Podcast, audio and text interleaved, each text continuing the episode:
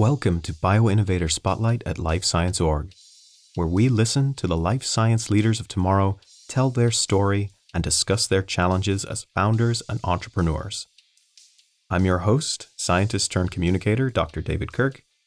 Let's meet today's founder. I'm joined this week by Jenny Barnett, founder and CEO of Monument Therapeutics, a spin out of Cambridge Cognition and based at Alderley Park in Cheshire, UK. Jenny, thank you for joining me on BioInnovator Spotlight. Please tell me a little bit about your background and how you got into life science. Thanks for having me, David. It's a pleasure to be here.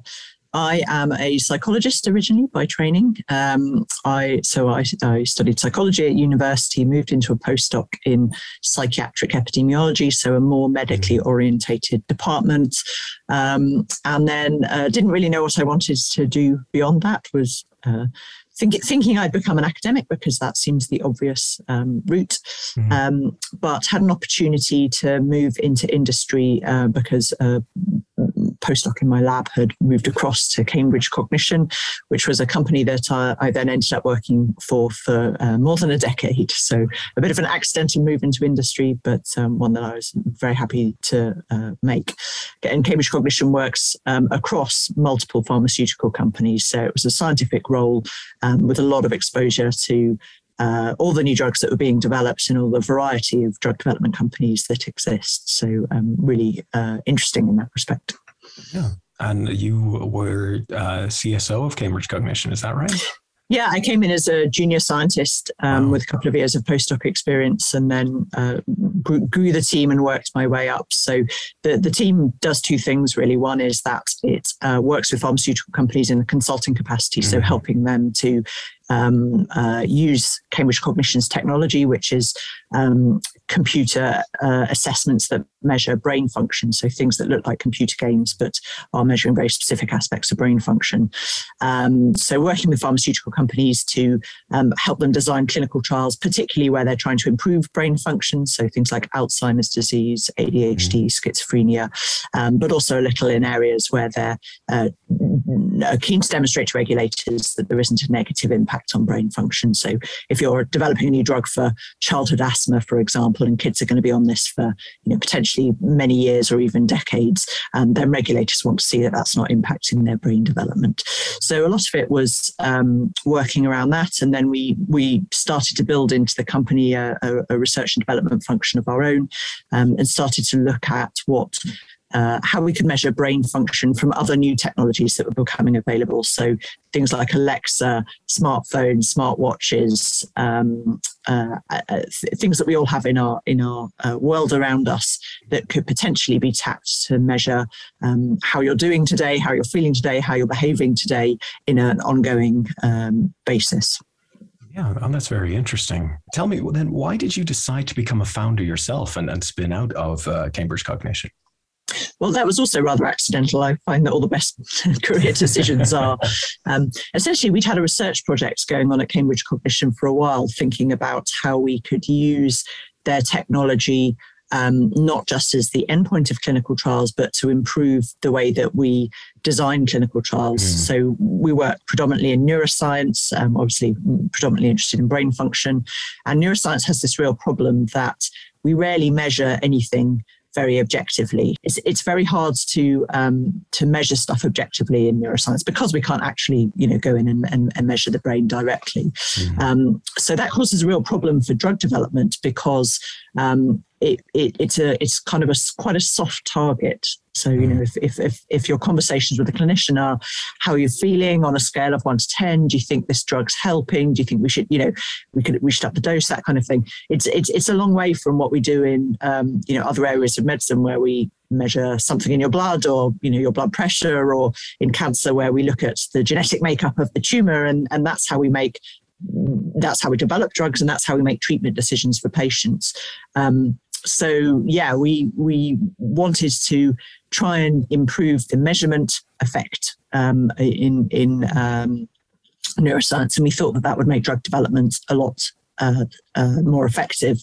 We talked to our pharmaceutical company clients about this a lot, of course.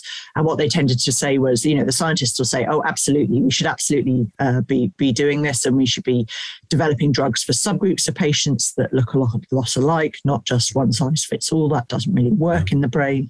Um, but it's not really how big pharmaceutical companies work. Ultimately, they um, like to do things based on precedent, um, things that the regulators have seen before, things that their commercial teams uh, understand.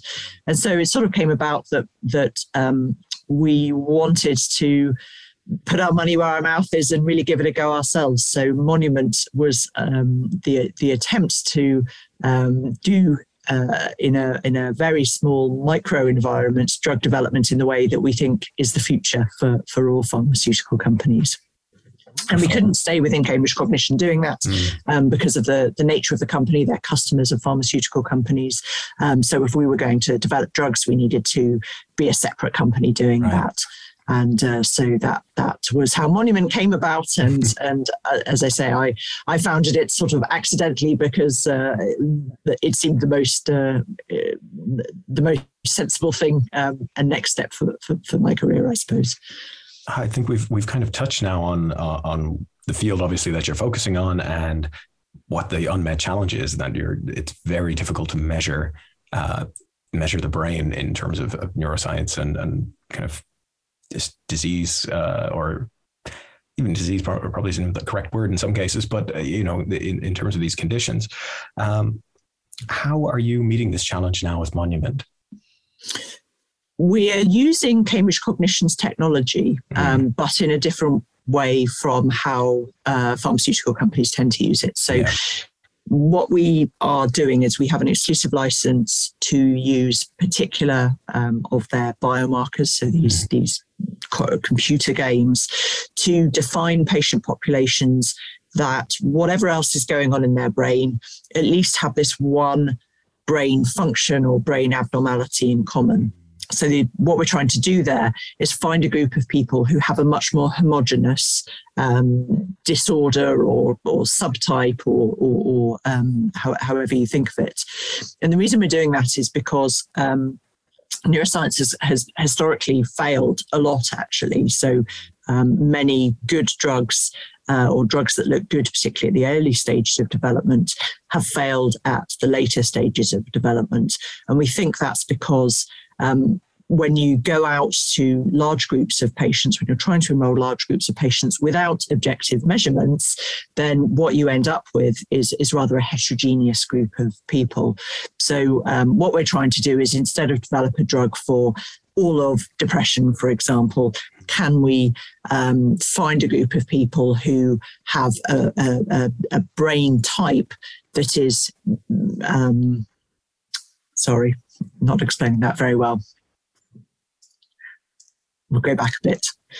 Um, what we're trying to do at Monument is instead of develop a drug that will treat everybody, we're trying to develop a drug that will treat people who have a particular type of brain abnormality or brain function.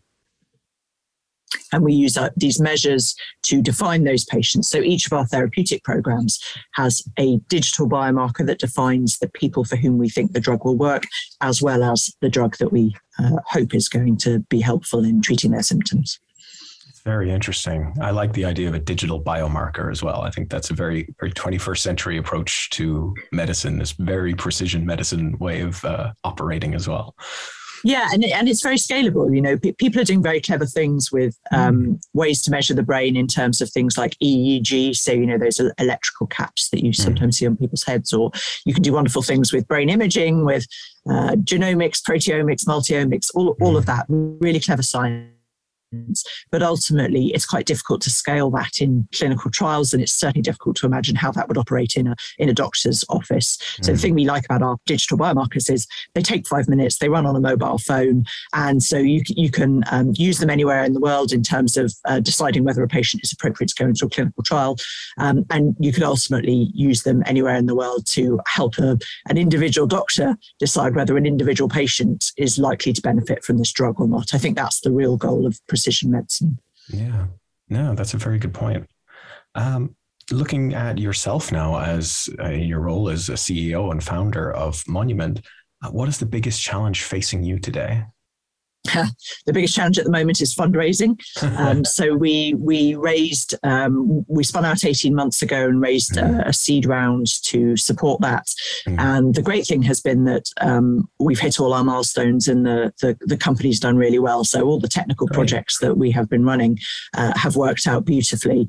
Um, of course, it's now a bit of a funny time to be raising our, mm. our Series A um, with. Uh, uh, you know, some investors being cautious about putting money into new companies yeah. because they feel the need to protect their existing companies and make sure that they can um, bankroll those appropriately. And it's also a funny time to be planning our next stage of work in terms of, um, you know, there's there's strong inflation, there's there's funny currency fluctuations. Mm. So there's a lot of there's a lot of uh, unknown in the uh, in in in the um, world for a for a small company with relatively short time frames to be dealing with.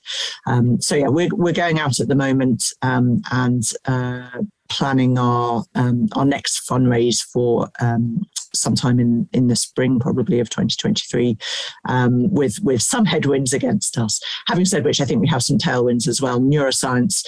Um, 18 months ago, uh, neuroscience was um, less interesting to people than it is today, and precision medicine, as we've already discussed. I think there's been a real wave of interest in in the area, and and um, not just ourselves, but a couple of other companies that have cut, have come out within that time frame, talking about trying to use a precision medicine approach for psychiatry and neurology. Um, so it's something that's began to uh, interest big pharmaceutical companies more, and ultimately that that helps with uh, fundraising. Wonderful. And the last thing I want to ask you then is about a book or a documentary. Have you been able to see, or have you even had time to read or see a documentary that has maybe helped shape your thinking? Maybe it was years ago, maybe it was maybe it was last week. Yeah, that's a really good question. I had to had to think about this one. So the conclusion I came to was um, actually the the book that I've pro- that probably influences me most in working life is Freakonomics, also a podcast. Do you know Freakonomics? I do. It's uh, it, it's a great um, podcast originally, and then mm. and then book from um, economists um, who wrote in the in the New York Times. And the reason I've chosen that is because um, the reason I love psychology, actually, my, my, my first training is because you really use the range of methods. So you might be discussing um, electrical activity in a single neuron, or you might be discussing, you know, a study where people watched um, uh, who crossed the road first at a pedestrian crossing or something like that. You know, you, you, kind of use a, a, wide range of methods. And I think Freakonomics was the first time that I realized that there were other people out there like me who just want data to answer every possible question in life. So, you know, I think it's just a it's it's a it's an attitude of mind thing that um, someone tells you something interesting in the pub, and my immediate thought is, "Oh, I wonder what data there is to support that," or "I wonder what data you could get to support that." And I think that's exactly how the Freakonomics uh, guys go about the world. So I think of them as my tribe, even though they don't know I exist. Oh, brilliant. Okay, that is a great recommendation. Thank you so much for that. And thank you for joining me on the Bio BioInnovator Spotlight. It's been a pleasure, David. Thanks. Wonderful. And we'll chat to you soon. Are you a life science CEO in Europe? Go to lifescienceorg.com, where you can connect, share, and engage with a community of your peers. We have a platform just for early stage founders, too. You can join there at nextgen.lifescienceorg.com.